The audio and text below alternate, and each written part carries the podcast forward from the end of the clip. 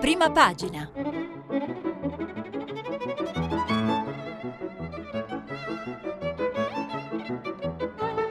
Questa settimana i giornali sono letti e commentati da Daniela Preziosi, giornalista del quotidiano Il Manifesto. Per intervenire telefonate al numero verde 800 050 333, sms whatsapp anche vocali al numero 335 5634 296.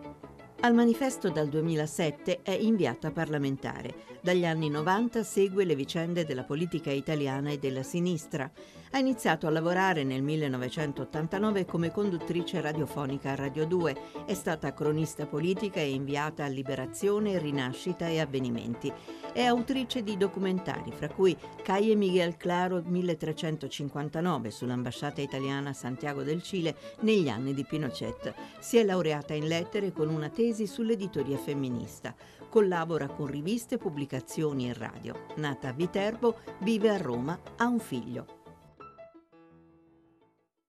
Buongiorno ascoltatrici e ascoltatori e buongiorno ascoltatrici e ascoltatori, è con piacere che torno ai microfoni di prima pagina di Radio 3 e avremo una settimana però molto intensa, no il però non c'entra niente, ma sarà una settimana molto intensa, ci tocca di stare insieme, spero eh, io ce la metterò tutta insomma per cercare di raccontarvi questa settimana in cui ci saranno intanto i primi voti sulla manovra, poi sapete la famosa vicenda del fondo sta- salva stati mercoledì andrà in, alla Camera e quindi si vedrà se questo fondo salva stati per quanto riguarda l'Italia ha eh, il Parlamento Parlamento italiano ai voti, poi ci sarà invece il voto in Gran Bretagna, insomma ci, saranno, ci sarà un anniversario importante, 50 anni da Piazza Fontana, insomma avremo una, eh, una settimana molto intensa, comincio subito a onorare il titolo di questa trasmissione, quindi vi, vi dico le prime pagine, oggi è lunedì e, ehm, e, le prime pagine sono eh, diverse perché ieri non ci sono stati eh, diciamo, avvenimenti eh, di quelli che obbligano i giornali ad aprirci, per cui ogni giornale sceglie la sua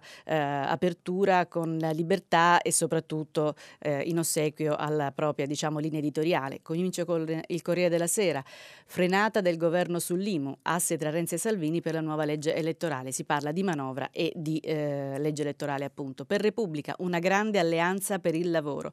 Repubblica apre invece, questo era il titolo dell'intervista eh, al segretario della CGL Maurizio Landini. Il Fatto Quotidiano, un'apertura tutta sua, eh, tutta sua anche perché è una, eh, una, notizia che ho trovato solo su questo giornale. Salvini, congresso, congresso clandestino.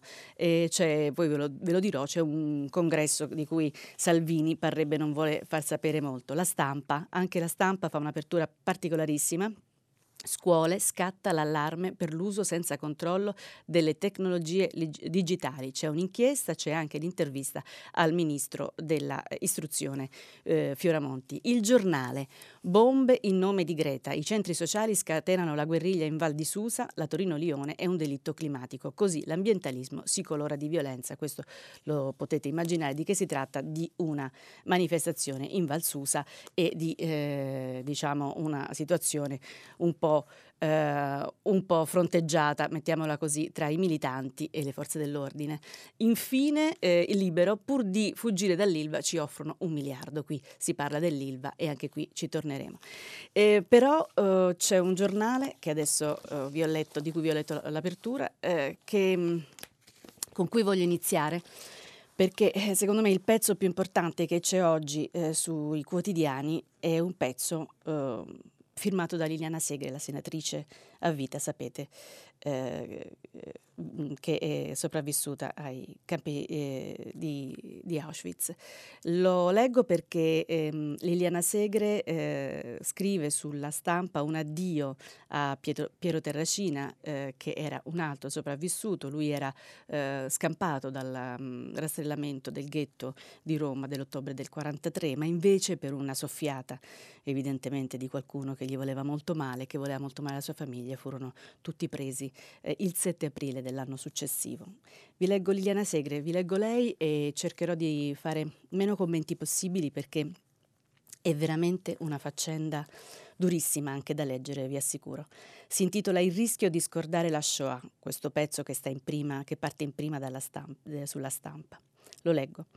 La morte di Piero Terracina uno degli ultimi sopravvissuti di Auschwitz come me, è stata la prima notizia che mi è stata comunicata ieri mattina appena sveglia ed è stato come se si sgretolasse un altro pezzo della nostra storia. Perdonerete se sono così pessimista, mi spiace, soprattutto per i giovani che mi scrivono lettere meravigliose e per tutte le persone dolcissime che mi applaudono o mi fermano per strada, ma io credo che si coltivi troppo poco la memoria e che con la nostra scomparsa tutto finirà. Senza Piero, io oggi mi sento più sola. Salto alcuni passaggi, vi invito a comprare e leggere i giornali, questo in generale e in particolare a leggere questo pezzo. Arrivo alla conclusione, che sta a pagina 25. Scrive ancora Liliana Segre. Vedete, io penso che quando saremo morti tutti, intendo sia noi vittime che i nostri carnefici, tutto ciò che è stato rischia di andare perduto. Parlo anche dei carnefici, perché so che qualcuno di loro è ancora vivo e ha scritto memorie oscene ma paradossali, visto che alla fine confermano ciò che i negazionisti appunto negano. Ciò nonostante, quando non ci saremo più, nel giro di pochi anni, i fatti di quella tragedia del Novecento che fu la Shoah appariranno sempre più lontani, si ridurranno prima a un capitolo sui libri di storia, poi a una riga, infine neppure a quello, lo so, lo so da me. Ci si aspetterebbe una parola di conforto, ma io, con quello che accade in questi anni, dopo tutto che, scusate, dopo tutto il tempo che è passato, non riesco a essere ottimista. Si dice che chi non conosce la propria storia è condannato a ripeterla. Io preferisco usare le parole di Primo Levi. Comprendere è impossibile, ma conoscere è necessario. E la conoscenza è l'unica luce che ci può dare speranza in questo mondo di ignoranza sempre più diffusa. Non lo commenterò perché, eh, come diceva il sacerdote della mia parrocchia, la predica se la fa ognuno da sé, però vi dico che tutti i giornali, più o meno tutti, raccontano di mh, mm, Pietro Terracina, della sua testimonianza, della sua persona. Eh, sono tutti pezzi molto belli, eh, molto interessanti, molto pieni di, di, di cose ma di, di storie, del, della storia di Pietro appunto, ma in, in particolare voglio mh, mm, leggervi un dettaglio di due pagine belle che ha fatto Repubblica eh, su di lui e vi leggo alcune frasi di una intervista, eh, c'è il pezzo di Umberto Gentiloni, c'è questa intervista di Gabriele Isman eh, al rabbino capo di Roma, eh, Riccardo Di Segni. È un'intervista tutta da leggere, per carità, racconta chi era eh, Terracina. E, um, Piero ha rappresentato nel panorama sempre più esile dei reduci una personalità particolare. Ognuno di loro ha raccontato la propria esperienza. Sono stati tranciati milioni di mondi in quelle baracche. Ogni persona è un mondo e la diversità di reduci lo testimonia. Ma lui era particolare, eh, il rabbino capo ci racconta eh, quello che, che la, la sua conoscenza di Terracina e domanda a Isman cosa andrebbe fatto per onorare No, eh, una, domanda, eh, una, domanda, indietro vi, vi, vi, dico. Questo paese non ha mai aperto davvero quel, um, quel, quel, capitolo. L'Italia non ha mai fatto i conti davvero con quel periodo e ci ha messo to- molto tempo per fare qualcosa per i sopravvissuti. Dopo la guerra accadono cose incresciose, con le famiglie private dei beni e le sentenze incredibili a dargli torto e diceva appunto cosa andrebbe fatto per onorare eh, Piero Terracina, bisogna continuare a lottare contro il razzismo e l'antisemitismo. Rispetto ai problemi di intolleranza che ci sono, dice il rabbino capo Riccardo Di Segni, ripeto, rispetto ai problemi di intolleranza che ci sono, l'antisemitismo non è forse il principale, ma episodi di razzismo se ne contano e come. E, um, Terracina eh, Disegni racconta i reduci che hanno affront- affrontato i tempi difficili al ritorno delle loro città, le famiglie colpite, ognuno si leccava le sue ferite e loro non venivano creduti, li prendevano per matti, li accusavano di vittimismo. C'era chi diceva voi vi siete salvati, mio figlio no, hanno dovuto ricostruire le loro esistenze, ma ci sono voluti decenni perché iniziasse il flusso dei ricordi e tanti hanno dovuto abbattere i muri che avevano costruito per difendersi. Piero e la sua famiglia, otto persone complessivamente, furono traditi e venduti da un italiano. Italiani, non brava gente.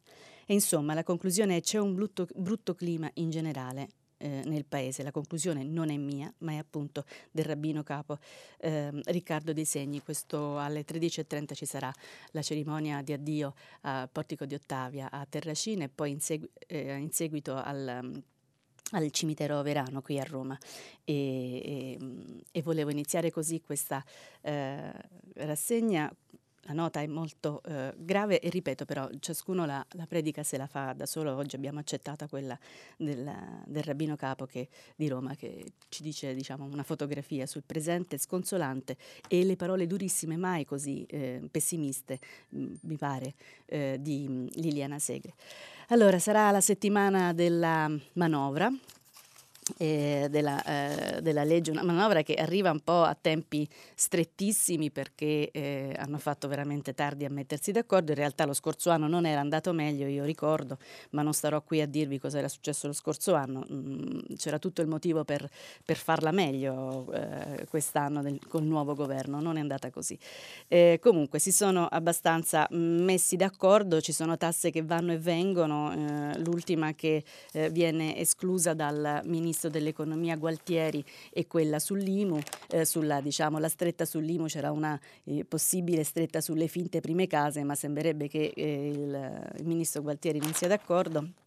È divertente, una, mh, è successo ieri una cosa divertente, solo uno scherzo naturalmente, un lapsus in una trasmissione e ve la leggo non con le mie parole perché mi, mi verrebbe male, le, le leggo con l'ironia puntuta di Laura Cesaretti che è anche una conduttrice di prima pagina sul giornale, è successo che titola Salvini è un terrorista attribuendolo a Gualtieri, Gualtieri non ha detto proprio questo, però insomma questo è il titolo che hanno messo a questo, a questo, mm, a, questo pezzo.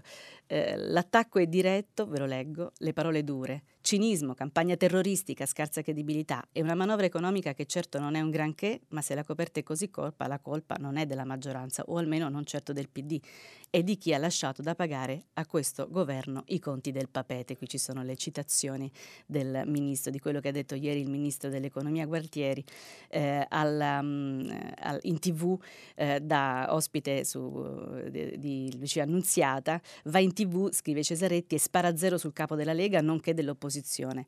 Matteo Salvini, ospite di Lucia Annunziata, e nella stessa trasmissione, eh, eh, scusate, nella stessa trasmissione è oggetto di un lapsus della giornalista che vedendolo vestito in dolce vita nero come Juliette Greco ai tempi dell'esistenzialismo e sospettando un travestimento per sedurre il voto di sinistra dell'Emilia gli chiede ci spiega perché si è messo quel coglioncino? In realtà è naturalmente un lapsus, era un maglioncino a collo alto.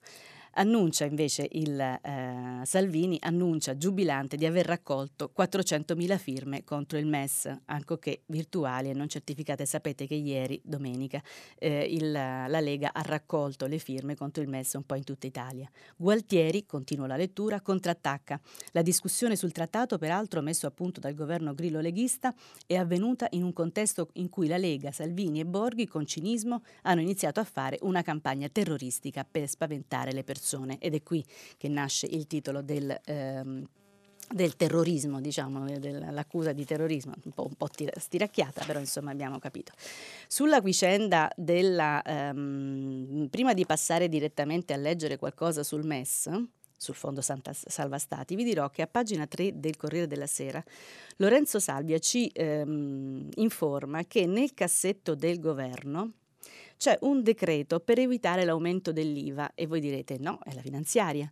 No, c'è un decreto per evitare l'aumento dell'IVA se cade il governo, cioè c'è un'uscita di emergenza eh, nel caso in cui il governo dovesse saltare.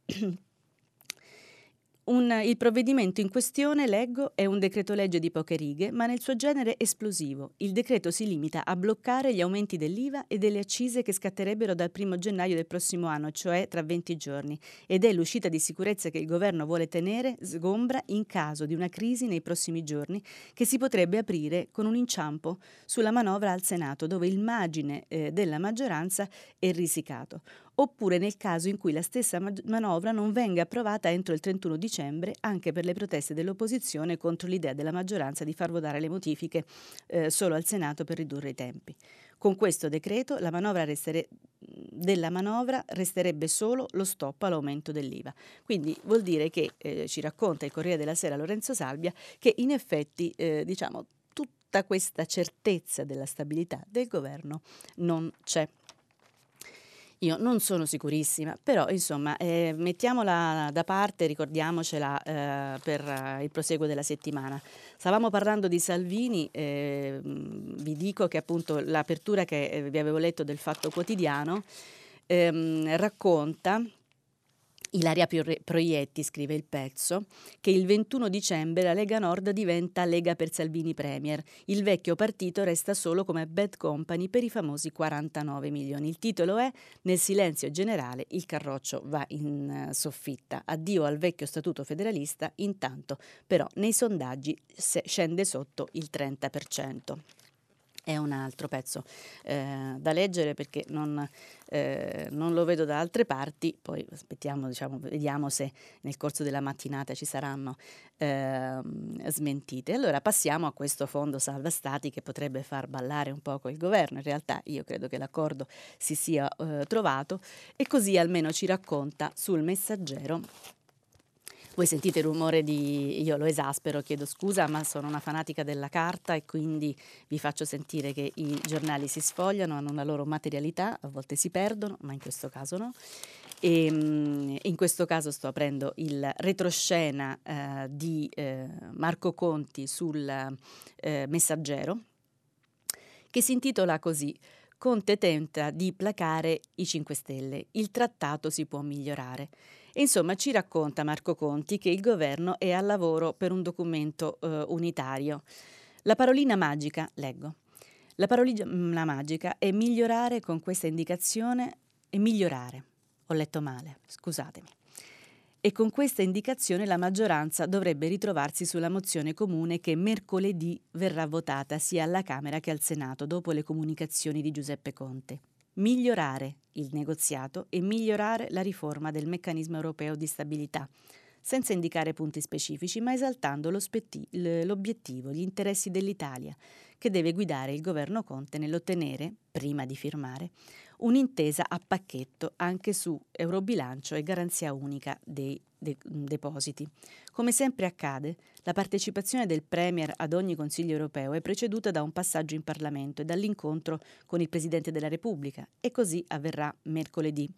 Nessuna novità procedurale, quindi, se non fosse che lo scontro sulla riforma del salva stati ha fatto alzare la temperatura tra i partiti e soprattutto nei 5 Stelle, anche per la notevole eh, dose di notizie surreali e della iniziale difficoltà del governo a contrastarle. Al termine della lunghissima trattativa condotta durante la riunione dell'Eurogruppo della scorsa settimana, il ministro dell'Economia Roberto Gualtieri è riuscito a portare a casa una sorta di rinvio tecnico che ha permesso ai 5 Stelle di tirare il fiato e al PD di non doversi intestare la retromarcia su un accordo condiviso a giugno dall'Italia durante l'esecutivo. Il testo della risoluzione verrà messo a punto dal Ministero per gli Affari Europei guidato da Vincenzo Amendola e non conterrà valutazioni solo sul MES, ma anche su altri punti all'ordine del giorno del Consiglio Europeo di giovedì e venerdì prossimo. Segniamoci queste date. Riprendo la lettura. Il clima nella eh, maggioranza è cambiato da quando 5 Stelle e PD hanno sgomberato il campo dall'ipotesi del voto a primavera e si è trovata un'intesa sugli ultimi spiccioli della manovra di bilancio contesi da PD e um, Italia Viva. Conte però è consapevole che il passaggio parlamentare di dopodomani non sarà privo di insidie, perché nei 5 Stelle resiste un'ala più radicale e in parte filoleghista che contesta non solo la riforma, ma la stessa esistenza di un meccanismo intergovernativo in grado di sostenere chi va in crisi finanziaria. Un dibattito, quello dentro i 5 Stelle, che troverà un punto di caduta nelle riunioni che si terranno oggi e domani per mettere a punto una risoluzione che, senza bocciare il negoziato, tenga aperto a coloro che chiedono modifiche. Ed ecco, questo era quello che vi volevo leggere, e, e, mm, questo finale, che ci dice che insomma è tutto a posto, ma neanche tanto. Quindi eh, non è detto che... Eh, che eh, tutto diciamo, questo, questa fatica che ha fatto di comunicazione, di trattativa il eh, governo, in particolare il ministro Gualtieri, ehm, alla fine trovi una sua composizione in Parlamento, almeno la composizione della maggioranza. Segnalo che eh, i, le posizioni in campo le avete sentite tutta la scorsa settimana eh, e quindi non le sto a eh, ricapitolare, complicatissime anche tra l'altro anche dentro la maggioranza. Segnalo che la verità è così, leggo uh, la verità e dico viva il pluralismo, ehm, nonostante il titolo un po' diciamo apodittico di questo giornale, la, la, la, la testata è un po' apodittica, è un po' pravda, però invece eh, mi fa piacere leggerlo e mi fa piacere dirvi che c'è l'economista Giacché che viene dalla sinistra diciamo di Ingroia, è stato credo un, un candidato di Ingroia tanti anni fa, molte vite fa della sinistra, di un certo di un pezzo della sinistra, l'economista già che eh, fa un'intervista, rilascia un'intervista in cui è molto contrario al um, fondo salva stati, questo solo per dire che ci sono delle contrarietà anche nella eh, sinistra più radicale, si intitola Rischi altissimi per i nostri titoli con il salva stati, Conte deve mettere il veto. Andiamo avanti.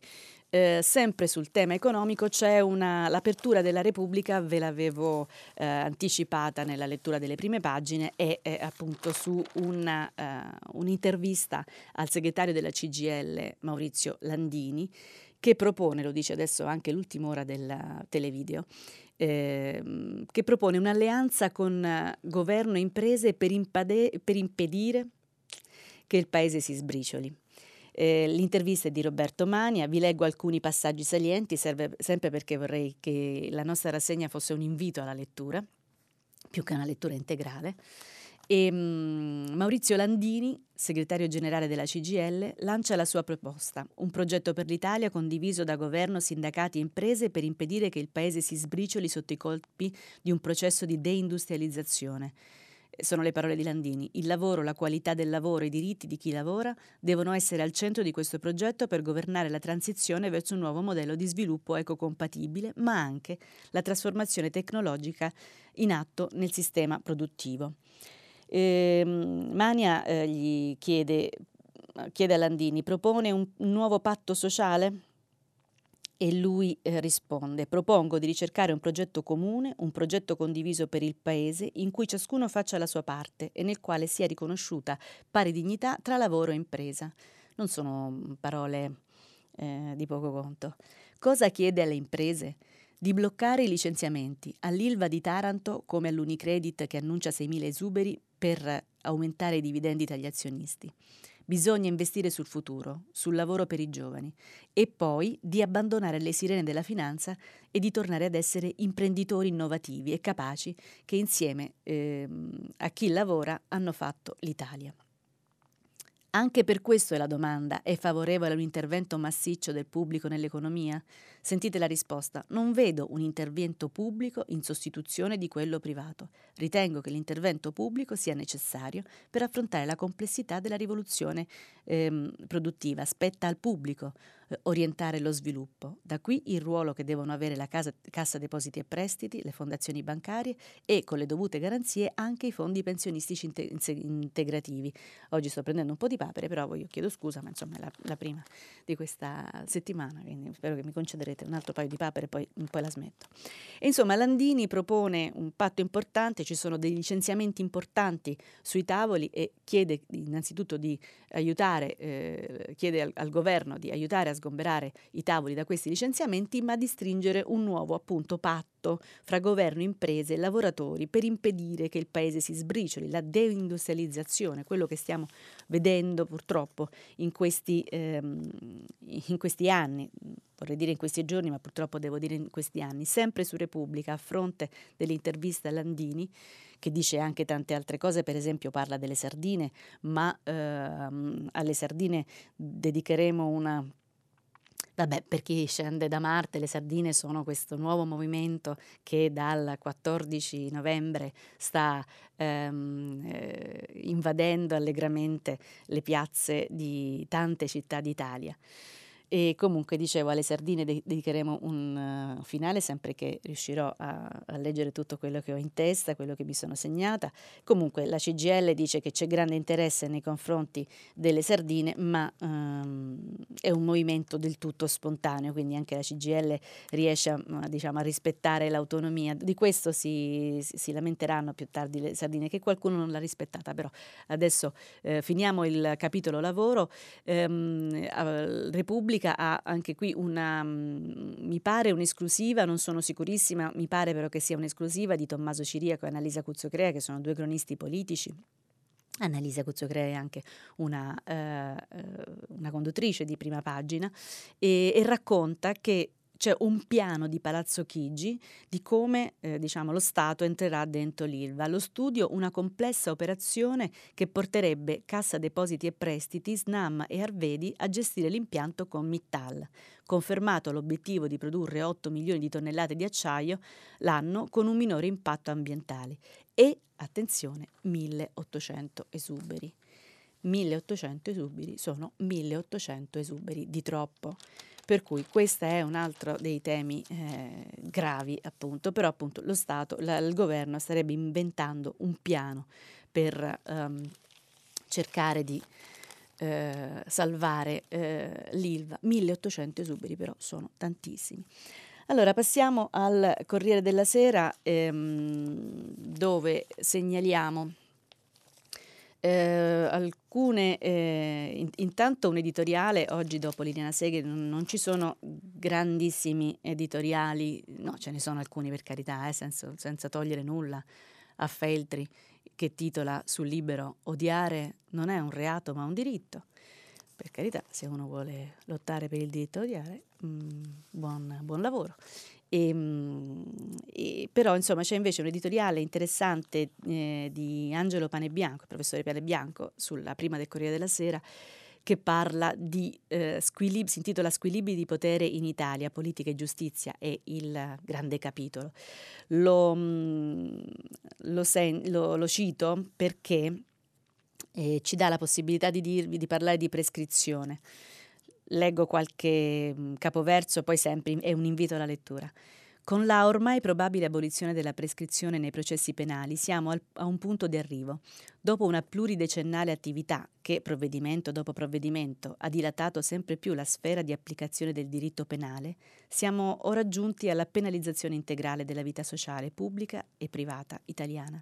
Chi volesse saperne di più su quanto è accaduto negli ultimi anni dovrebbe consultare eh, il diritto penale totale Fili- del professore Filippo Sgubbi, delitera- deliberatamente scritto per essere di facile lettura e comprensione anche da parte dei non addetti ai lavori. In un certo senso, scrive Pane Bianco, la fine della prescrizione è quanto di più vicino ci sia all'introduzione della pena di morte non morte fisica naturalmente, ma morte civile di sicuro, perché un disgraziato che ci cade dentro avrà la vita rovinata per sempre. L'abolizione della prescrizione però è la ciliegina sulla torta.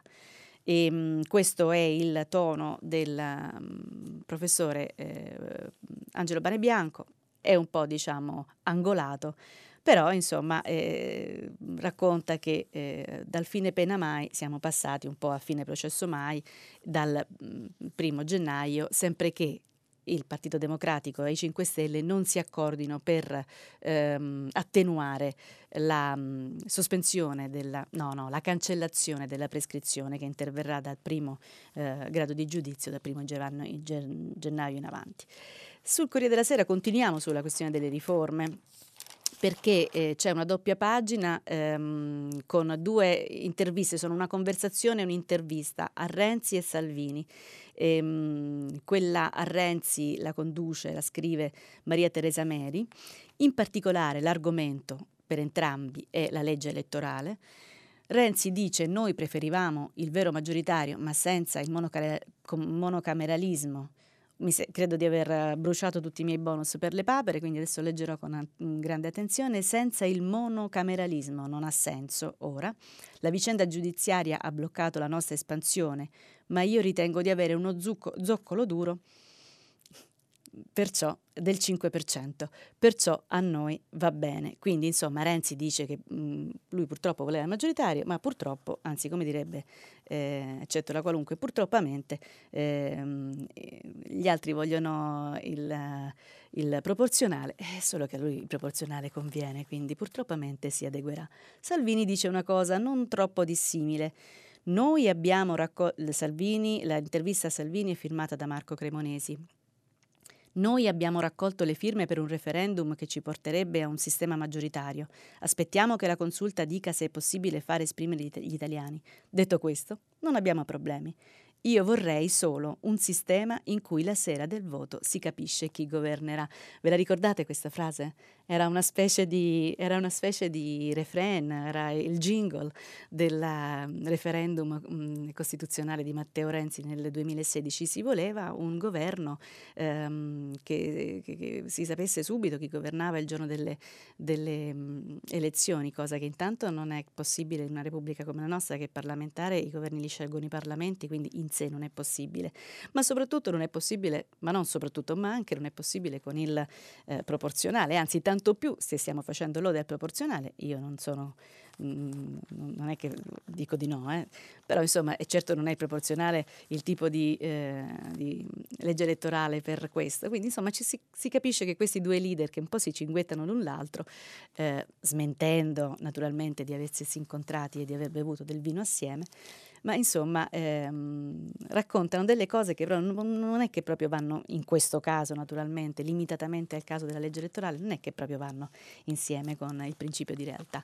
Comunque sono, mi pare, entrambi con, d'accordo con il ehm, proporzionale. Dicevo, quindi Renzi intervistato in colloquio con Maria Teresa Meli e, e Salvini con Marco Cremonesi sul Corriere della Sera.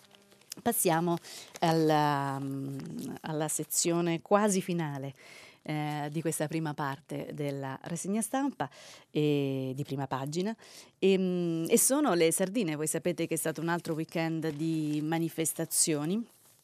Sono, mm, si sono imposte anche alla stampa, grande e piccola, eh, questa è solo una definizione che riguarda le vendite naturalmente, e ci sono oggi su quasi tutti i giornali, diciamo, chi con simpatia, chi meno, ehm, delle, eh, delle de, de pezzi, inchieste eh, sui, mh, sulle sardine, mh, ci sono anche dei titoli divertenti dal, da parte dei divertenti insomma non, non, tantissimo, ma insomma da parte dei giornali della destra, vediamo se riesco a trovarne qualcuno ma insomma, potete immaginare che la metafora della, del pesce, della sardina è molto, ormai molto usurata, eh, non lo devo dire io che insomma, che sono del manifesto e che ehm, anche noi insomma non è che ci siamo risparmiati eh, rispetto a questa metafora, ma qui adesso si comincia a parlare eh, davvero di loro, si comincia a capire chi sono, ci sono due pagine sul, mh, mm, sul fatto, c'è un'intervista anche sul fatto, però fatta un po' diciamo a botte e risposta, anzi a, a, proprio per esempio ci dicono qual è la mm, canzone preferita, il vizio preferito di Mattia Santori che è una delle, viene definito l'anima del movimento bolognese. Eh, se volete sapere il vizio e si mangia le unghie, ma non so se è interessante questo, mi sembra invece interessante, molto interessante. Vabbè, insomma, naturalmente tutti, fanno, mm, tutti i colleghi fanno bene il loro lavoro, eh, per carità, eh, quando dico interessante è il giudizio mio.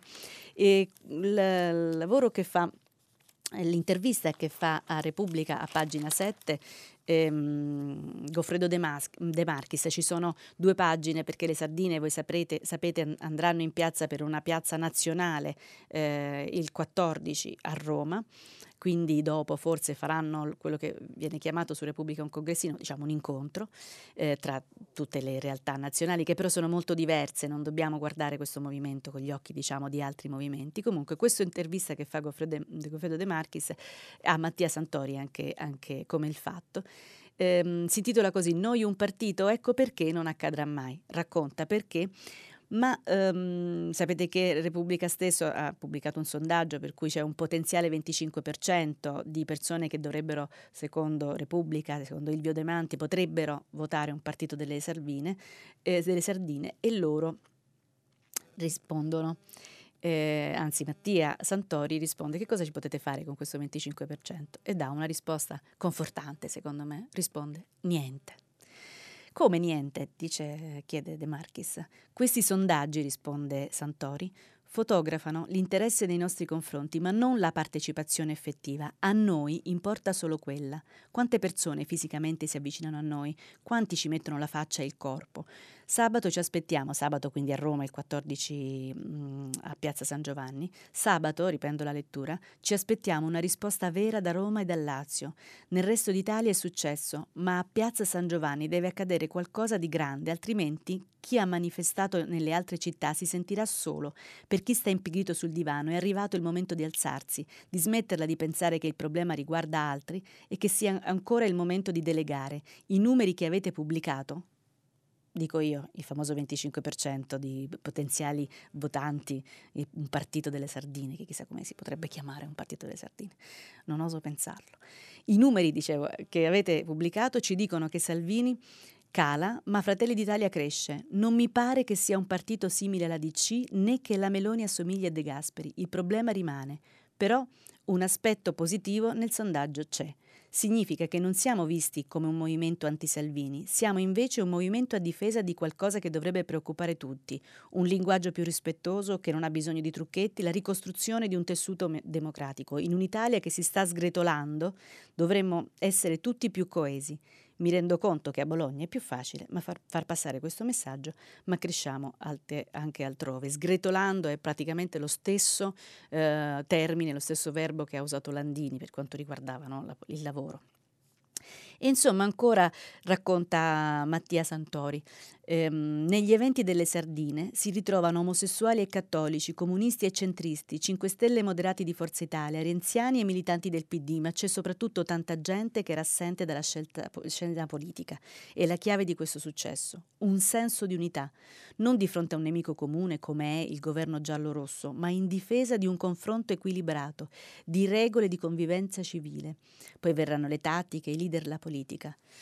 E, um, mi sembra molto interessante questo fatto di un, um, di un movimento insomma, di giovani, giovani adulti, questa è un po' l- la mia impressione, che anziché fare la ruffa popolo, il capipopolo, le, le, le, i, i, palti, i, palchi tonitruanti, invece chiede di abbassare i toni, di essere più razionali, di essere antipopulisti, anzi è un po' ehm, il, la, la, il, tratto principale, antipopulismo.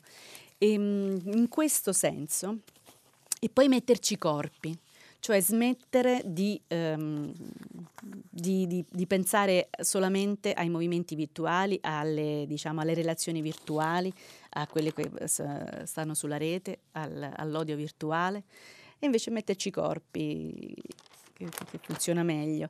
In questo senso eh, voglio leggere dalla stampa una, um, un commento uh, di un professore che si occupa di comunicazione e, e, e, anche molto bene, che è Massimiliano Panarani.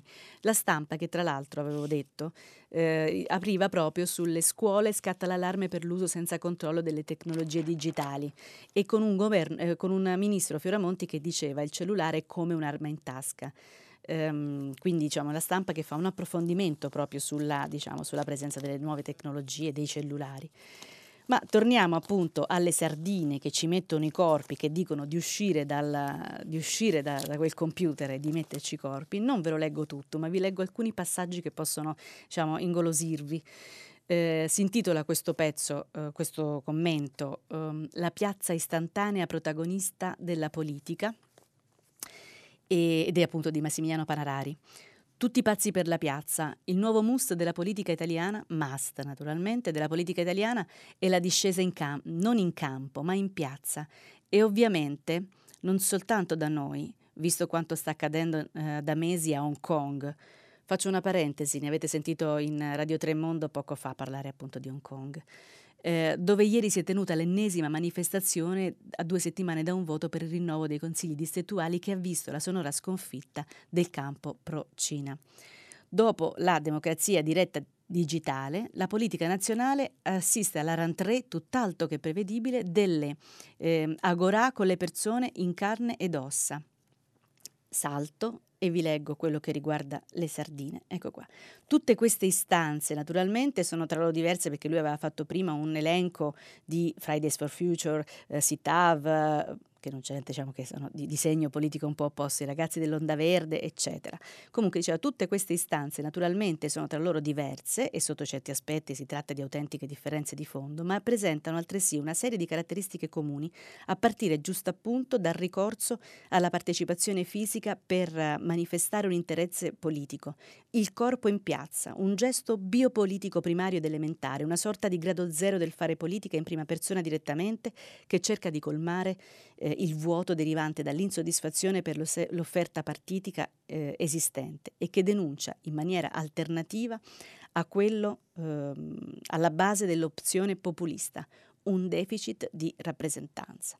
Ecco, che denuncia in maniera alternativa a quello alla base dell'opzione populista. È un po' il, il, il mi sembra proprio l'essenza, la particolarità del movimento delle sardine che lo rende ehm, non, ehm, non paragonabile, cioè paragonabile sempre, però insomma non assimilabile ai movimenti precedenti, ricordiamo i girotondi, i popoli viola ehm, e altri movimenti, gli arancioni. Ecco la particolarità, l'antipopulismo, la scelta del corpo da mettere in piazza e da opporre, e la civiltà da opporre alla, eh, diciamo, al linguaggio d'odio, alle parole d'odio, a quelle della inciviltà. Abbiamo pochi minuti per segnalare alcuni casi di cronaca che Alcuni sono di cronaca, altri proprio di cronaca no. Eh, allora vi dico che purtroppo non ce l'ha fatta la signora che eh, è stata sbalzata dal filobus a Milano, uno schianto. Troverete sui giornali le parole preoccupate ovviamente del sindaco, uno schianto, dicevo, tra un, un filobus e eh, un, un camion, ma è una cronaca che non è affatto cronaca. Vi leggo sempre dalla prima della stampa una storia terribile di una mamma che uccide la figlia disabile. Dopo di me non so chi la accudirà. Vi leggo l'attacco. La tavola in cucina è già apparecchiata per la colazione di domenica. Sul comodino un foglio con poche parole. Tranquilla, hai finito di tribolare. È stato il papà, Clemente Rocco, 87 anni, a trovare le donne distese sul letto della stanza, la figlia uccisa a martellate, la moglie, 85 anni, che aveva tentato di farla finita ingoiando le medicine che teneva in casa. Silvia, 42 anni, era affetta sin dalla nascita da una grave forma di disabilità. È successo a Orbassano, in, uh, vicino Torino, in provincia di Torino. È una storia terribile di cui parlano uh, tutti i giornali e, ehm, e che però racconta della solitudine delle persone che hanno um, congiunti, parenti, vicini eh, disabili, pure una situazione in cui c'era una, sembrerebbe che ci fosse stata una partecipazione anche delle persone che aveva intorno nel condominio, nella comunità in cui si trovava, però una storia veramente eh, durissima, anche lì la predica se la fa ognuno da solo, ne avete parlato a lungo di disabilità la scorsa settimana, quindi non aggiungo un filo di percorso che avete già, eh, che avete già mh, fatto, però è successo, è successo questo, è successo a Orbassano. E siamo in chiusura per citare il Sole 24 ore Ehm, mi permetto di fare una cosa che è un piccolo uh, conflitto di interesse, ma mi perdoneranno perché il Sole 24 Ore, insomma, non è il mio giornale. Oggi esce la, l'inserto che racconta uh, un seminario internazionale tenuto dalla Fondazione Marisa Belisario, Donne, Economia e Potere. È una cosa che è successa a Treviso a ottobre, all'inizio di ottobre, ma è molto interessante per tutta la, la, la, la gamma di, di, di, cose che sono successe, di donne che hanno parato, parlato in questa, uh, in questo seminario, eh, il conflitto di interesse ve lo potete immaginare, è capitato anche a me di fare l'umile cronista naturalmente in questa, in questa situazione, ma lo cito perché mi fa piacere ricordare anche Marisa Bellisario, una collaboratrice di Olivetti, praticamente la prima donna manager italiana, eh, portata via da un malaccio, ma prima da un malaccio, da un insuccesso professionale dovuto, pensate, al fatto che lei era amica di Craxi e socialista. E questo diciamo non le consentì, incredibile in quegli anni, non le consentì invece invece di prendere un posto importante in una importante azienda che lei aveva pensato, inventato, perché era donna comunque, perché era donna e poi era una donna, diciamo, socialista. E mi fa piacere ricordarlo, Lella Golfo è la mm, presidente della Fondazione Bendiserio, c'è anche un bellissimo documentario che circola su di lei, e, credo prodotto dalla stessa RAI, e con um, un ricordo appunto per Marisa Belisario a cui tutte noi, anche quelle che hanno fatto le scelte più diverse, devono qualcosa. Ehm, vi dico che abbiamo finito qui per il momento la rassegna stampa e vi aspetto eh, dopo, eh, dopo la pubblicità per il filo diretto. Daniela Preziosi, giornalista del quotidiano Il Manifesto, ha terminato la lettura dei giornali di oggi. Per intervenire chiamate il numero verde 800 050 333, sms e whatsapp anche vocali al numero 335 5634 296. Si apre adesso il filo diretto di prima pagina. Per intervenire e porre domande a Daniela Preziosi, giornalista del quotidiano Il Manifesto, chiamate il numero verde 800 050 333. Sms WhatsApp anche vocali al numero 335 5634 296. La trasmissione si può ascoltare, riascoltare, scaricare in podcast sul sito di Radio 3 e sull'applicazione Rai Play Radio. Ed eccoci allora la prima parte, ritornati in diretta, la prima parte l'ho condotta io, la seconda invece la conducete voi, per cui io adesso aspetto le vostre telefonate, ce n'è già una in linea, quindi direi pronto. Pronto? Sì, è in linea, Buongiorno. è in diretta. Buongiorno a lei signora. Da Buongiorno, dove chiama? Mi chiamo, mi chiamo Eva, chiamo da Roma. Sì. Volevo dire che sono stata molto molto toccata dalla lettera della senatrice Segre.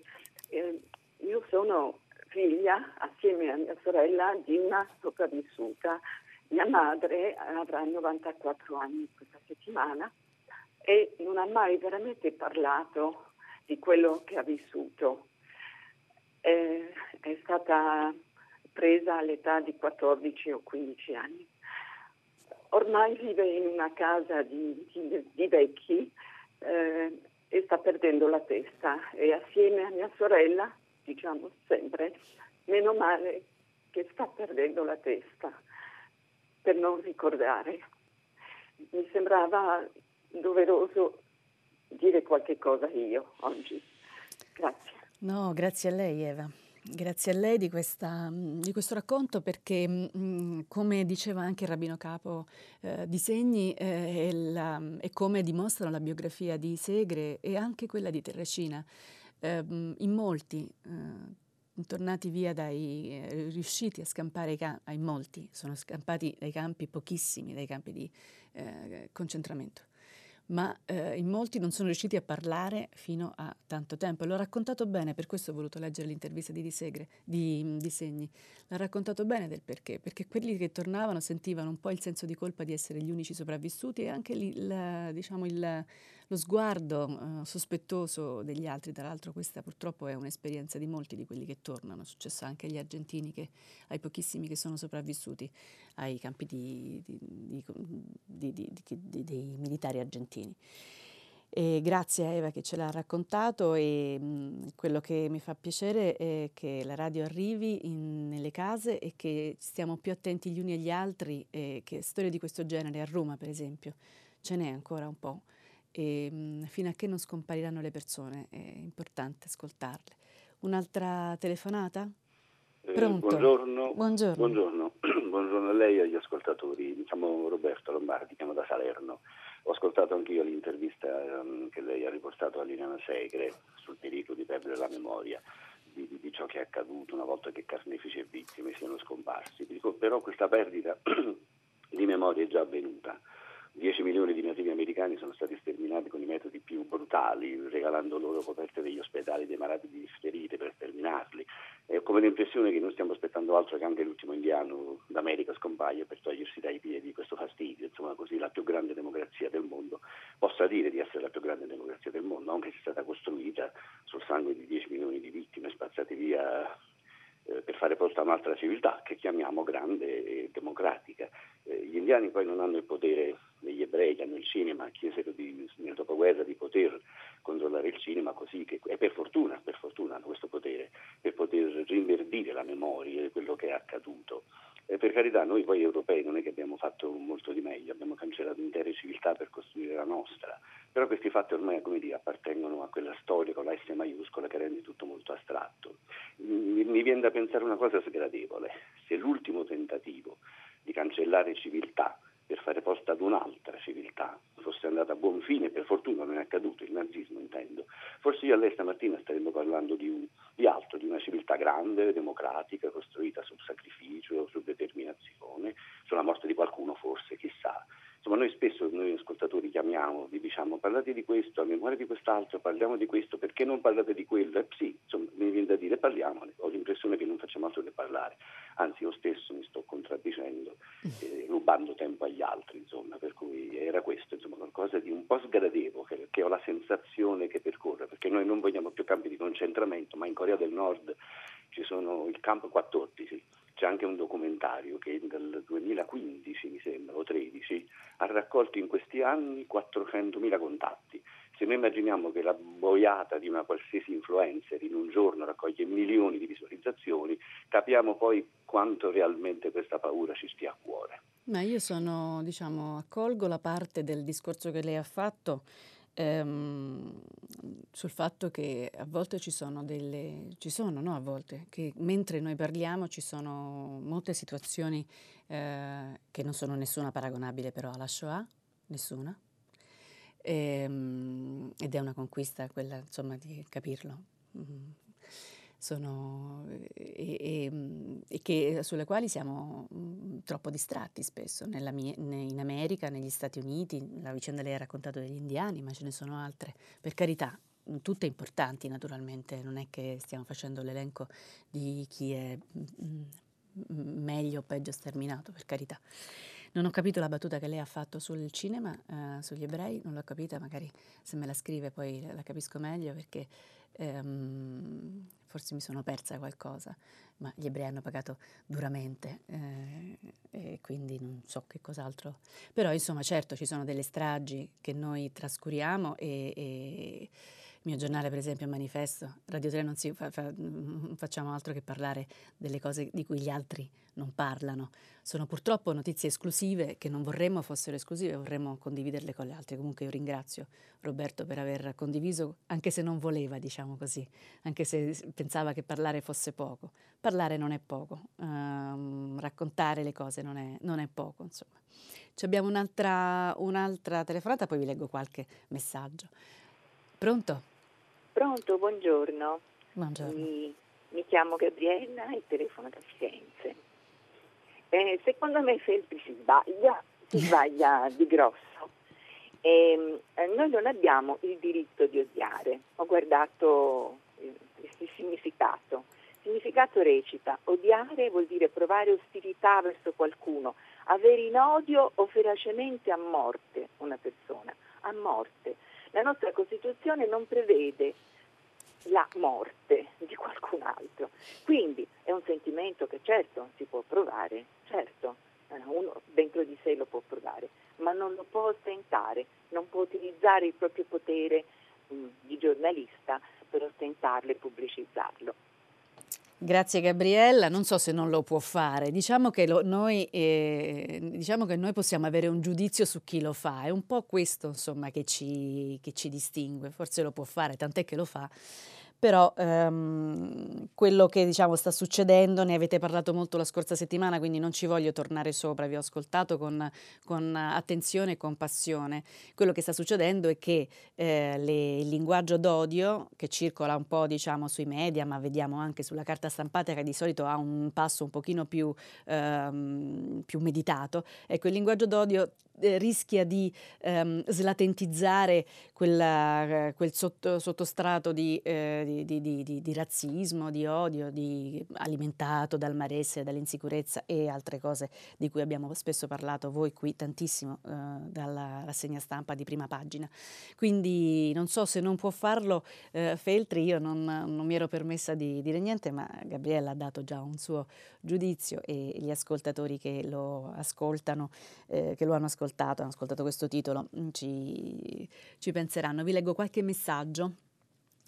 Le- non, ringrazio chi mi dice bentornata, non leggerò i complimenti, leggo solo le critiche, e, mm, e, ov- ovviamente. Mm, e, Luca ehm, dice io tutt'altro che fascista per educazione e formazione sono saturo del martellamento circa il fascismo alle porte. Eh, basta, con tre esclamativi.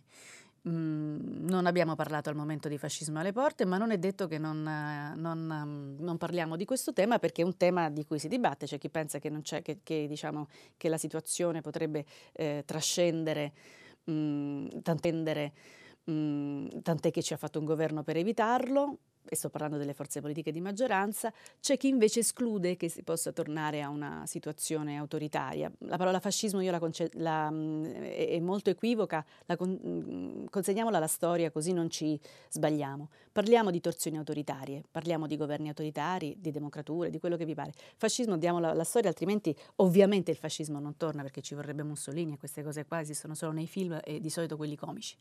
Ancora, Pane Bianco, leggo da Gianni da Varese. Pane Bianco è sempre stato un protettore dei potenti, figuriamoci se potesse essere contro la prescrizione. Gianni di Varese. Non abbiamo parlato oggi perché non c'erano casi di cronaca, ne parleremo ancora. Questa vicenda della prescrizione per qualche potente che può averne eh, usufruito, in realtà eh, diciamo, stare, diciamo, senza, eh, stare sempre sotto processo non riguarderà solo i potenti, riguarderà tutti. Quindi questo è un tema che non si può liquidare così tra ricchi, e poveri, come se fosse una canzonetta degli anni berlusconiani. Tra l'altro l'Unione Camere Penali ha raccontato che la maggior parte delle prescrizioni arrivano prima della um, sentenza di primo grado la maggior parte proprio, quindi quando ancora diciamo, i, i, praticamente gli avvocati non sono in campo. Quindi è un tema molto serio che può piacere o non piacere Mane Bianco, ma secondo me in settimana eh, affronteremo perché è uno di quelli su cui potrebbe persino, non dico saltare il governo, ma un pochino ballare. Abbiamo una telefonata? Pronto? Buongiorno, ah, buongiorno signore. Buongiorno. Eh, buongiorno, mi chiamo Roberto e telefono dalla Modena. Roberto? Sì, Roberto. Eh, volevo com- commentare la, l'affermazione del ministro Gualtieri che dice che Salvini ha fatto del terrorismo sulla riforma del MES. Poi il terrorismo serve per mettere paura. A me non ha messo nessuna paura Salvini, perché si può sempre pensare che sia una strumentalizzazione politica, naturalmente, visto che è all'opposizione. Invece mi hanno fatto paura, per esempio, il eh, parlamentare del PD che in un'audizione, si chiama Giampaolo Galli, in un'audizione parlamentare ha detto che appunto la riforma del MES presenta rischi gravissimi. Mi ha fatto paura Vincenzo Visco, che è il presidente di Banca Italia, che ha, detto, ha parlato di grossi rischi, mi ha fatto paura Patuelli, che è il presidente dell'Associazione Bancaria Italiana, che ha detto la stessa cosa, e hanno continuato a farmi paura, eh, per esempio 32 economisti eh, docenti universitari che hanno appena fatto circolare un appello che, che dice non fate questa cosa. Ha continuato a farmi paura eh, Giulio Sapelli, che è l'ordinario di storia economica certo. alla Sapienza, che ha detto questa è una follia, tutti i partiti dovrebbero fare ricorso alla Corte Costituzionale. Quindi se si tratta di terrorismo, il terrorismo l'hanno fatto questi. E se invece non si tratta di terrorismo, evidentemente è una cosa davvero seria e grave da non fare o perlomeno sulla quale bisogna riflettere molto seriamente, non prenderla sotto gamba e, e parlare di propaganda e basta. Ecco.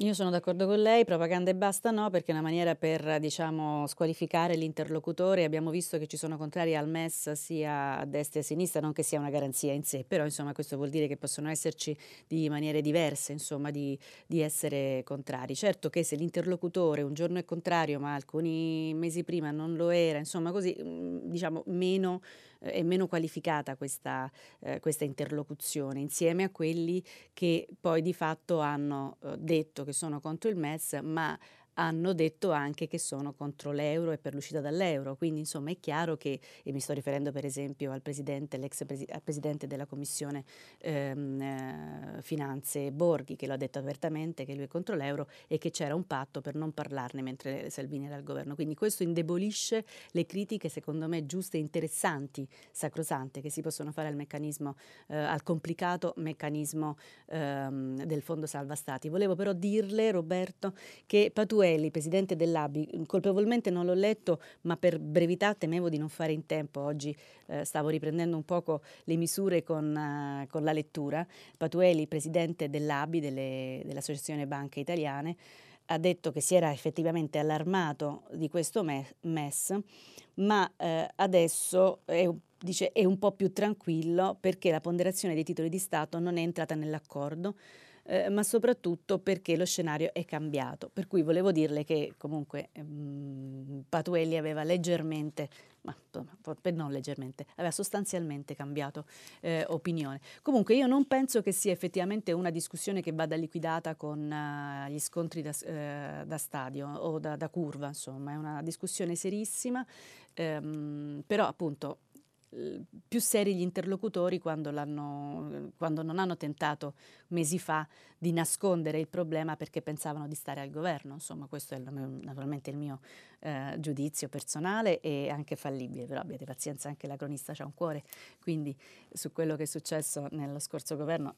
purtroppo la cronista se lo ricorda bene e, e, voi sicuramente siete ascoltatori della rassegna stampa e, e, lo sentite tutte le mattine. Vi leggo una cosa contro di me, quindi mi fa piacere leggerla. Carlo Bologna. Orbassano. Il tema è Orbassano, avevo letto della um, vicenda terribile della madre che ha ucciso a martellate la figlia disabile e poi ha tentato il suicidio. È vero che lo Stato abbandona alle famiglie disabili e malati di mente, dice, mi scrive Carlo di Bologna, però mi chiedo se la giornalista, cioè io, avrebbe letto con simile trasporto e intenzione giustificatoria un caso dove fosse stato il marito a uccidere la moglie o figlia perché malata terminale o disabile, oppure per impulso demen- di demenza senile, o non l'avrebbe trattato come femminicidio, come nei fatti avviene, per alzare i numeri già bassi. Ecco, va bene, volevo leggervelo, mi sa che non lo commento.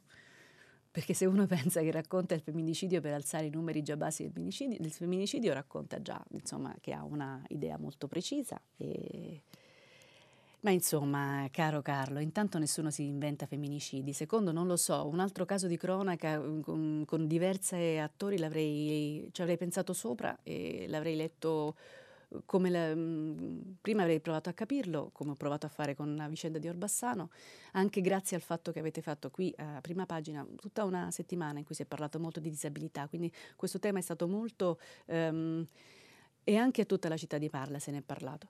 È stato molto diciamo, approfondito, non stiamo sempre all'anno zero, diciamo. mm, siamo una comunità noi che stiamo, ascoltiamo questa rassegna, quindi facciamo tesoro di quello del, degli approfondimenti che insieme facciamo. Appunto, sul, se fosse stato diverso, se fosse stato un uomo a, a picchiare una donna, a prenderla a martellate, mm, sarebbe stata una storia diversa e certamente i femminicidi non hanno bisogno di, fa- di, falsi, perché i numeri sono già alti, a parte uno solo sarebbe già un numero alto. Abbiamo un'altra telefonata? Pronto? Pronto, buongiorno. Buongiorno. Eh, sono Giulia da Trieste e le sto mh, mm, telefonando, insomma ho scritto un messaggio perché eh, ritengo che proprio lei di sinistra dovrebbe citare il fatto che l'antisionismo e l'antisemitismo si sono avvicinati tantissimo, non solo, ma l'antisionismo si nutre, secondo il mio punto di vista e il punto di vista anche di eh, autorevoli fonti, di, degli stereotipi dell'antisemitismo. Per esempio il fatto che lo Stato di Israele sia eh, ad oltranza forte, che sia ad oltranza eh, sanguinario, eh, che domini finanze mondiali. Ehm, insomma, io penso che la sinistra dovrebbe rivedere e parlare di questo tema. Sì, grazie di, questa, mm, di, questa, di, questo suo pensiero. Mi dà l'occasione di dire ehm, che io parlo diciamo, di quello che c'è scritto sui giornali, di solito non è che proprio mi, se ci fosse stata una, una, vicenda di questo genere l'avrei letta, mi faceva piacere leggere le parole di disegni perché raccontavano bene eh, mi pare, e da una fonte titolatissima. Certo che c'è un antisemitismo eh, nella, in, in, certi pezzi di sinistra, non so se io, io personalmente non la chiamerei neanche sinistra, sinceramente. Comunque va bene, certo che c'è, che c'è e questa cosa va ehm, segnalata dove si può ehm, incontrare. Certo che eh, c'è un tema che non ha a che vedere con l'antisemitismo, ma talvolta trascende in antisemitismo per via di una pessima diciamo, cultura che talvolta ci portiamo appresso e che le critiche allo Stato di Israele, non allo Stato di Israele, ma al governo di Israele, diventano, diciamo, si colorano di cose eh, intollerabili. Certamente, io però vorrei, vorrei che eh, tutti quanti ci mm, sforzassimo di dire che chi critica per esempio il governo di Israele e il presidente di turno, se non gli piace, non debba necessariamente essere considerato anti-ebraico o antisemi- eh, antisemita. È una fatica che in particolare a sinistra, per chi diciamo eh, serio e coscienzioso nelle cose che, che, pensa e che fa, che pratica. Eh, bisogna fare, io ho passato gli ultimi cinque... Mh, mm, eh, 25 aprile a dividermi fra due manifestazioni, quella della, della, città, diciamo di quasi tutta la città che cammina verso Porta San Paolo e quella che, della comunità ebraica che di volta in volta ha scelto Via Tasso o la sinagoga, la prima sinagoga, la più antica.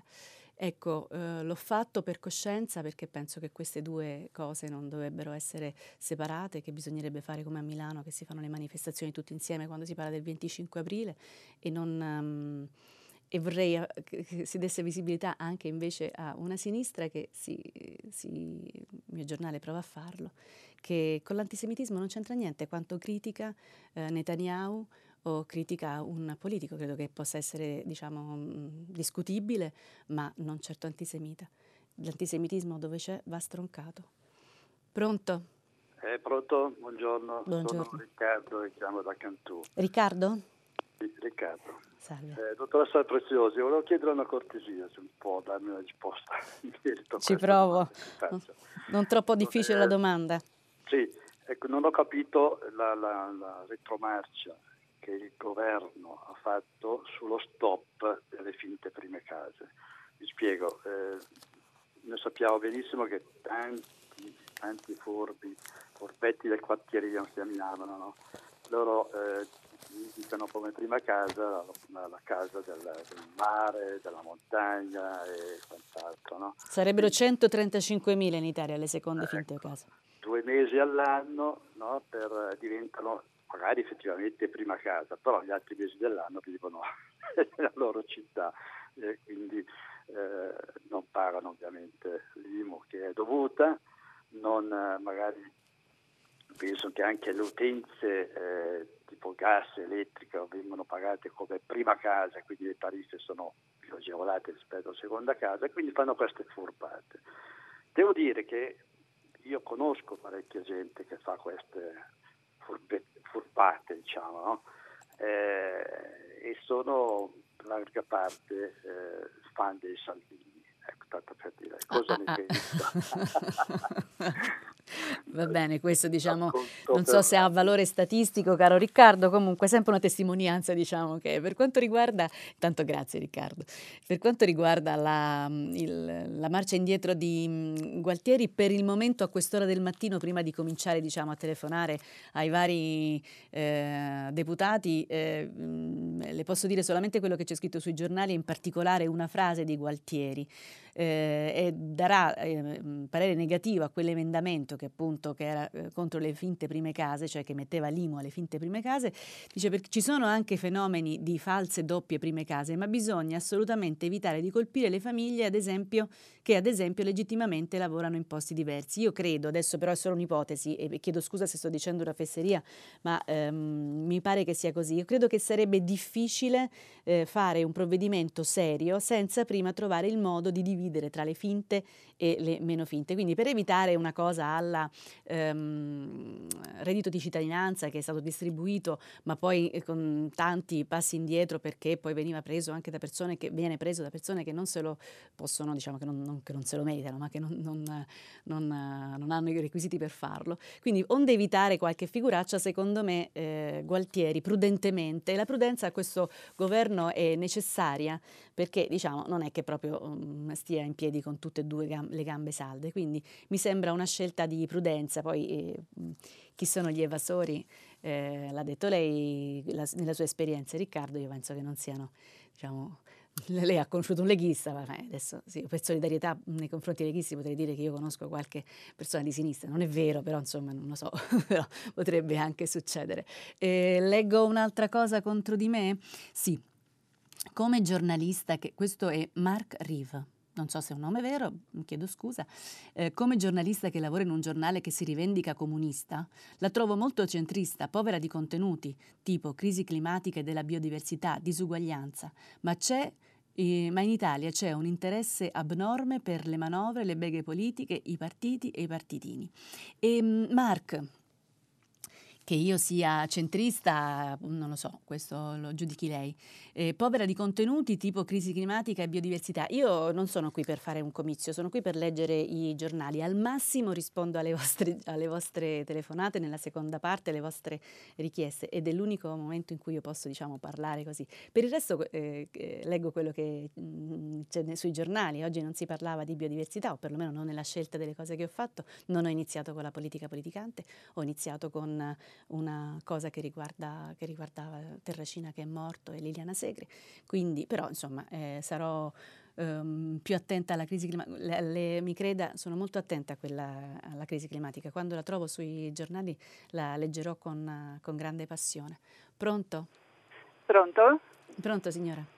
Sì, buongiorno signora Preziosi, sono Lorenza, chiamo da Vicenza. Buongiorno Lorenza. Buongiorno, senta, eh, lei poco fa a un ascoltatore ha detto una cosa del genere, che eh, manifestazioni come la Shoah oggi, eh, cioè non, è, non ci sono situazioni oggi paragonabili a una a una cosa del genere. Manifestazioni ecco, no, tragedie come la Shoah. Tragedie, vabbè, io mh, mm, le volevo porre una semplice domanda. Secondo lei eh, che differenza c'è tra i, i lager nazisti eh, degli anni 40 e eh, i campi profughi che, che, che, oggi ci sono praticamente in, in Turchia, in, in Libia, in Grecia. Ieri sera hanno passato le notizie di uno smantellamento di un campo profughi in Grecia e, e l'hanno passata in mezzo a, diciamo, a tante altre notizie così. Secondo lei che, che differenza c'è tra l'indifferenza che, che, che, c'era in quegli anni, negli anni 40, e l'indifferenza che troviamo oggi? Grazie eh, Lorenzo, adesso glielo dico, adesso glielo dico, grazie per questa domanda così così mh, precisa e anche, come si dice, nelle, sfidante, mi rendo conto. E, mh, intanto una cosa è la differenza dell'indifferenza. Lei ha detto che differenza c'è tra l'indifferenza negli anni 40 e l'indifferenza oggi? No, probabilmente in quell'indifferenza non c'è differenza. Scusate il gioco di, di parole, ma me l'ha proposto Lorenza.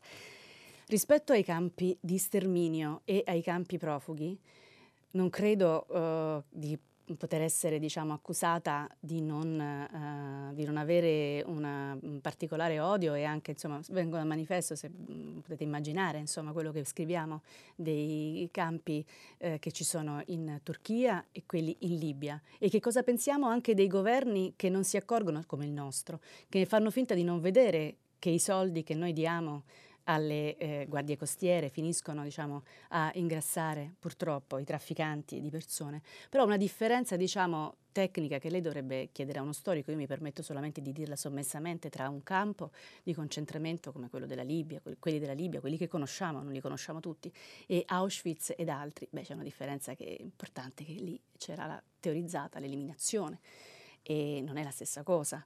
Eh, che non vuol dire che le sofferenze delle persone non siano eh, sempre terribili.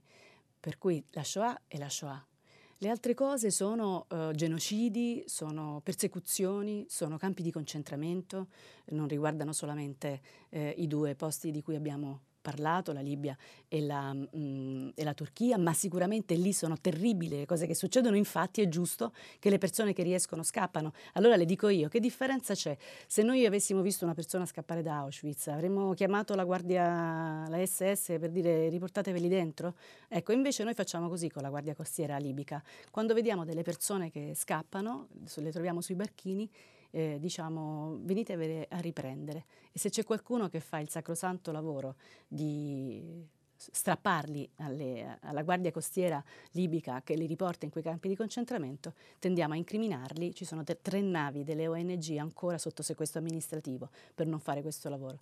Quindi spero di essere stata chiara senza fare torto a nessuno, naturalmente gli storici sarebbero più bravi di me, ma Lorenza, invece sull'indifferenza delle persone no, l'indifferenza è sempre, eh, è sempre uguale purtroppo.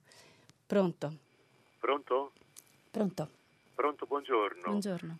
Sono Piero Perciballi e sono il presidente dell'Associazione Italiana Assistenza Bambini Autistici. Buongiorno Piero, grazie. Buongiorno, la chiamo dopo l'ennesimo caso di un sì. genitore che uccide il proprio figlio disabile sì. perché non vede futuro per il proprio figlio in una società dove ormai per i disabili se ne parla tanto, si parla tanto del dopo di noi, si parla tanto di un futuro senza i genitori, ma questi contenitori vuoti eh, non ci danno alcuna speranza. E il motivo per cui un genitore alla fine decide che eh, il futuro del proprio figlio, quando non esiste, è bene che non ci sia per niente, è una cosa che sempre più drammaticamente a noi ci sta colpendo. Io ho faticosamente con, il, con, la nostra associazione stiamo cercando di creare il primo centro per il dopo di noi per gli autistici, il centro residenziale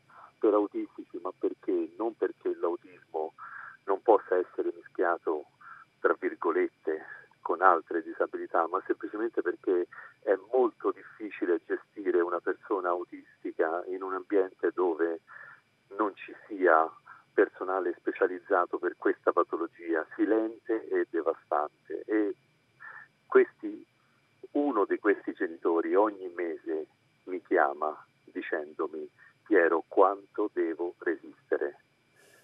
E la mia paura è che non so cosa rispondere a questa persona. Perché noi abbiamo il dramma di vedere un futuro senza di noi nero, buio, assolutamente impossibile da affrontare e le conseguenze sono quelle che lei ha appena letto stamattina. La ringrazio. Piero, ridica il nome della sua associazione. L'associazione si chiama AIABA, Associazione Italiana Assistenza a Bambini Autistici, ma siccome l'associazione è nata nel 1970, cioè prima della legge Basaglia, certo. cioè prima che i nostri figli fossero erano destinati ai manicomi i nostri ragazzi, per intenderci, e nel 70 un gruppo di famiglie virtuose trovarono in dei neuropsichiatri dell'Università di Firenze la possibilità di creare un'alternativa ai manicomi, che in quel tempo erano reali, erano l'unica realtà. Ora però nel 1970 erano bambini, ora questi genitori e quelli certo. che sono venuti dopo sono ormai ultra ottantenni e certo. stanno morendo uno dopo l'altro, senza certo. nessun futuro concreto per i nostri figli se non quello di metterli in residenze più o meno specifiche, ma molto spesso meno specifiche.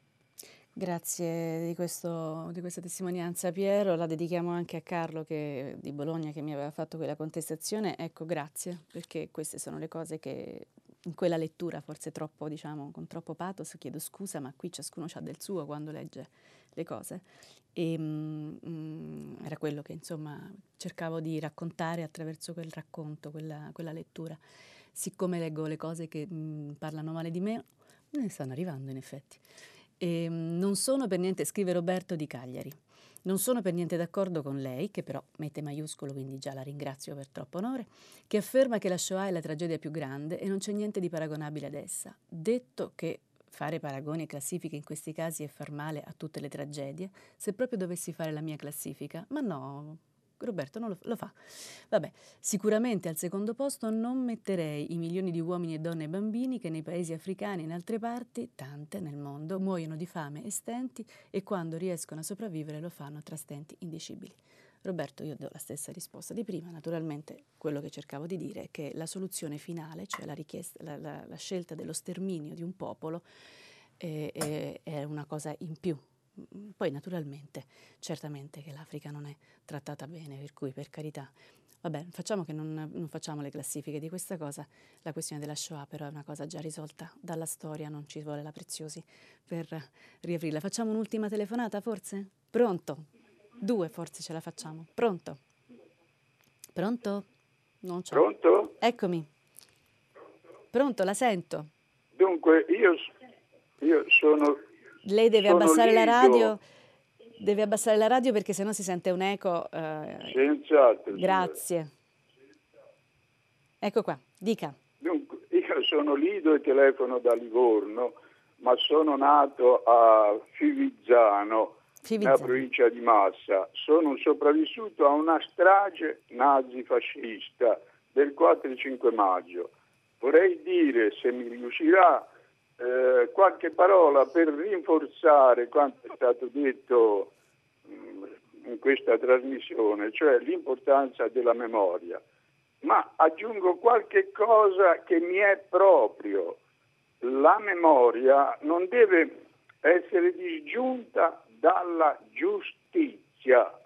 La signora Segre, la senatrice Segre, il 7 marzo eh, di quest'anno era al Senato a un importantissimo convegno che eh, ribadiva, trattava il tema della giustizia per eh, le vittime delle stragi naziste e della violenza nazista, che sono moltissime. Quindi la signora Segre, con la sua esemplare attività, mh, mette bene in evidenza l'importanza di legare memoria e giustizia, altrimenti la memoria appare sempre più vuota. È una cosa anche vergognosa e offensiva vedere che nelle commemorazioni delle stragi sul palco ci sono i rappresentanti della Repubblica Federale Tedesca, mentre noi che siamo i sopravvissuti, che hanno avuto i morti, le loro stra- le stragi in famiglia, distrutte le case, eccetera, siamo avvertiti come un, una cosa negativa, come un condisagio. Noi siamo il cuore della, eh, eh, del risveglio del, eh, della nazione italiana che ha permesso ha, messo, eh, ha, creato le condizioni perché l- nascesse la Repubblica.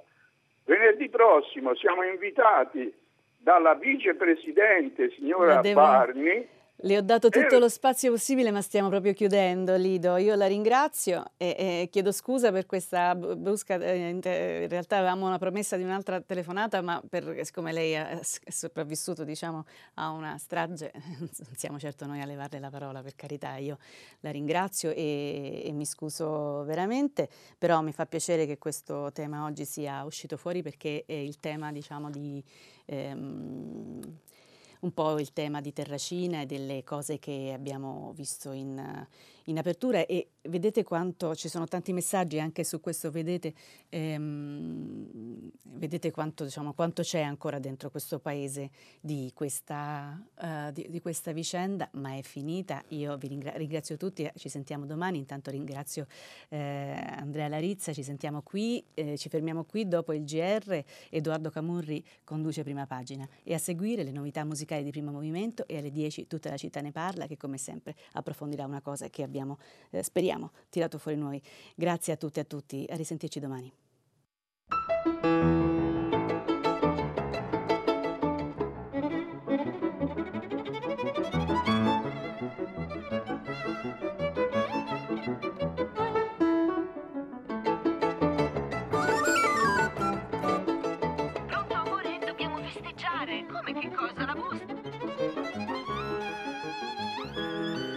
Daniela Preziosi, giornalista del quotidiano Il Manifesto, ha letto e commentato i giornali di oggi.